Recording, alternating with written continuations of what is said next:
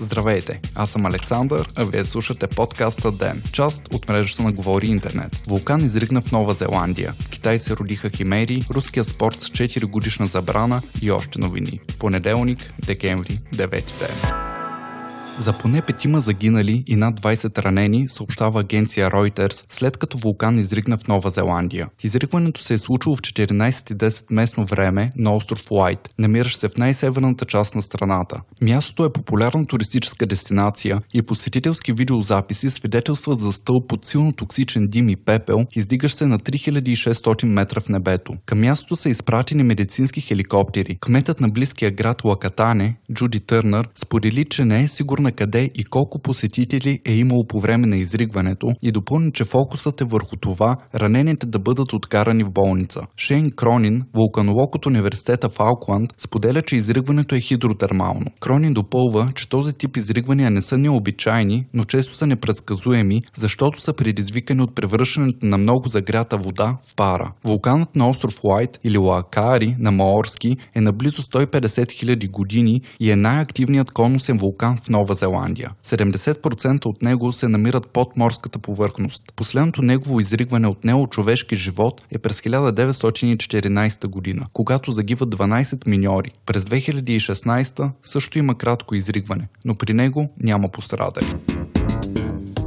Петия ден от транспортната стачка срещу пенсионната реформа на президента Макрон предизвика 600 км задръстване в Парижка област, съобщава Дневник. Предполага се, че след съобщението на държавната железница, че днес ще се движат едва 15-20% от влаковете, повечето граждани на европейската столица са предпочели да използват колите си. Въпреки правителственото решение, магистралните бус ленти да бъдат свободни за автомобили, Париж остава блокиран. В протестните действия участват учители, транспортни служители, полицаи, юристи, болничен и летищен персонал и се очаква те да продължат най-късно до сряда. Служители на Лувъра също се присъединяват към протеста и редица зали в сградата няма да работят. Пенсионната реформа на правителството на Макрон има за цел да въведе универсална пенсионна система, която да замени до сегашните 42 режима. Новата система ще е точкова и ще премахне вариациите във възрастта за пенсиониране и разликата в пенсионните обещетения. Това е поредният мащабен протест срещу политиката на френското правителство. Напомняме ви, че през ноември 2018 започна протестът на жълтите жилетки. Той беше провокиран от покачващите се цени на горивата и увеличаващите се разходи за живот. Тогава в него се включиха над 300 000 души, а социологическите агенции им дадоха 77% обществена подкрепа.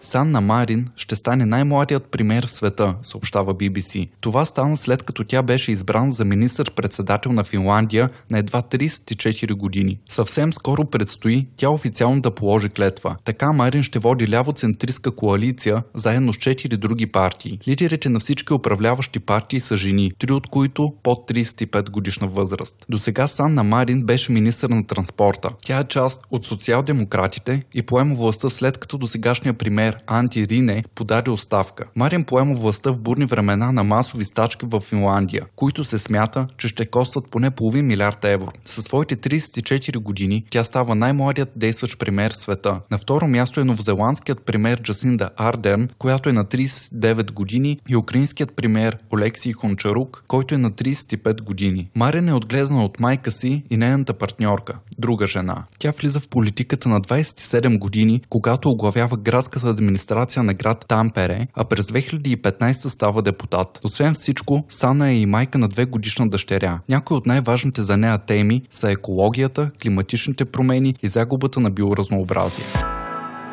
Русия получи 4 годишна забрана за прием и участие на международни състезания, съобщава БНР. Забраната е наложена от Световната антидопингова агенция и е продължение на скандала, който започна през 2015 година. Тогава беше установено, че руската държава е подкрепила мащабна допингова схема. Като резултат, страната бе извадена от Олимпийските игри в Рио де Жанейро през 2016, а лицензът на руската антидопингова агенция Русада бе отнет. След предоставяне на лабораторните резултати на състезателите, правата на Русада бяха възстановени миналата година, но се предполага, че те са били манипулирани. Наложената забрана означава, че страната ще пропусне предстоящите Олимпийски игри в Токио през 2020 и тези в Пекин през 2022. А руските спортисти могат да се явят на международните форуми единствено под неутрален флаг. Китай създадоха първите химери между маймуна и прасе, съобщава New Scientist. В опита са използвани 4000 ембриона и са се родили 10 прасенца, от които две са били хибриди. Прасенцата са живели две седмици и в почти всички техни тъкани са били открити маймунски клетки. Според Танг Хай, лидер на проекта и учен от Китайската държавна лаборатория за стволови клетки и репродуктивна биология, това е първият случай на напълно износени хибриди между тези два вида. В напреднал етап от проекта предстои създаването на химера с поне един орган, изцяло формиран от клетки на маймуна. Целта на тези експерименти е създаването на геномодифициран организъм, чието органи са подходящи за човешка трансплантация. Ксенотрансплантацията отдавна се смята за един от начините за редуциране на световния недостиг на органи. Друг подобен експеримент е проведен през 2017 в Калифорнийския институт САУК. Тогава учените опитват да създадат хибрид между човек и прасе, но поради опасения за формиране на човешки мозък в животинско тяло, ембрионите биват терминирани след месец. Вие слушахте подкаста Ден. Ден е част от мрежата на Говори Интернет. Водещ Александър Николов. Главен редактор Димитър Панайотов. Аудиомонтаж Антон Велев. Ако искате да не изпускате епизод на Ден, не забравяйте да се абонирате в Spotify, Google Podcast или да не оцените в Apple iTunes.